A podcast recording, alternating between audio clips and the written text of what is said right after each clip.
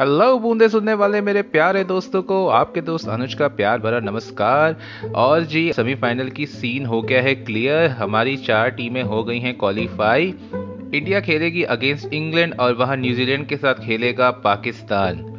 नहीं नहीं, मैं सही कह रहा हूँ, पाकिस्तान ही खेलेगा। अरे हम तो सोते ही रह गए और यहाँ कांड हो गया। ऐसा ही कुछ लगा साउथ अफ्रीका के प्लेयर्स के बारे में जब हम सुबह उठे और हमने देखा कि यहाँ तो चमत्कार हो गया, राई का पहाड़ हो गया, धोती का रुमाल हो गया।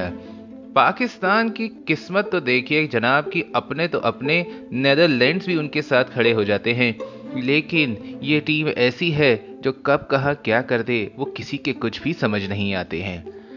वहाँ पे उनके महान बॉलर शोएब अख्तर जहाँ ट्वीट पे ट्वीट मारे जा रहे थे कि पाकिस्तान का बंटा धाड़ हो गया है, फेंटा लग गया है, वहीं पे जाके पाकिस्तानी आवाम ने उनके मुंह पे चैंटा लगा दिया।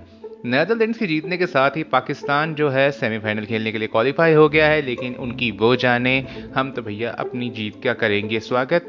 और अब अगला हमारा काम करना है इंग्लैंड का। इंग्लैंड के साथ होने वाला मैच बहुत ही क्रूशल है, बहुत ही इंपॉर्टेंट है और बहुत मज़ेदार होगा। इंग्लैंड का बॉलिंग अटैक बहुत सही जा रहा है, उनकी बैटिंग भी रिसेंटली फॉर्म में आई हुई है। वहीं दूसरी ओर हमारे इंडियन टीम जो है बिल्कुल क्लिनिकल खेल रही है, बहुत ही बेहतरीन खेल रही है। अभी अगर देखा जाए तो बैटिंग, बॉलिंग, फील्डिंग तीनों डिपार्टमेंट में हंड्रेड पे हंड्रेड लिया भाई लड़कों ने।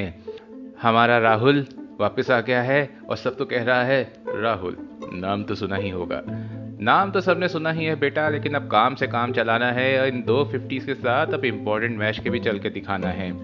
वहीं हमारा बॉलिंग लाइनअप बिल्कुल फॉर्म में है। अश्विन ने अच्छी बॉलिंग करी है, तीन विकेट लिए हैं। अगर वो सेमीफाइनल और फाइनल में एक एंड को रोकने के बजाय अगर एक दो विकेट भी ले लेगा तो हमारा तो नैया पार है और इंग्लैंड को हमने करना बाहर है। इसी के साथ आप बूंदे सुनते रहिए और हम आपको इसी तरह की अपडेट्स देते रहेंगे। इंडिया की टीम को कॉन्ग्रेचुलेशंस और चारों टीमें जो सेमीफाइनल में पहुंची हैं उनको ऑल द बेस्ट। सुनते रहिए बूंदे पॉडकास्ट अपने दोस्त अनुज के साथ।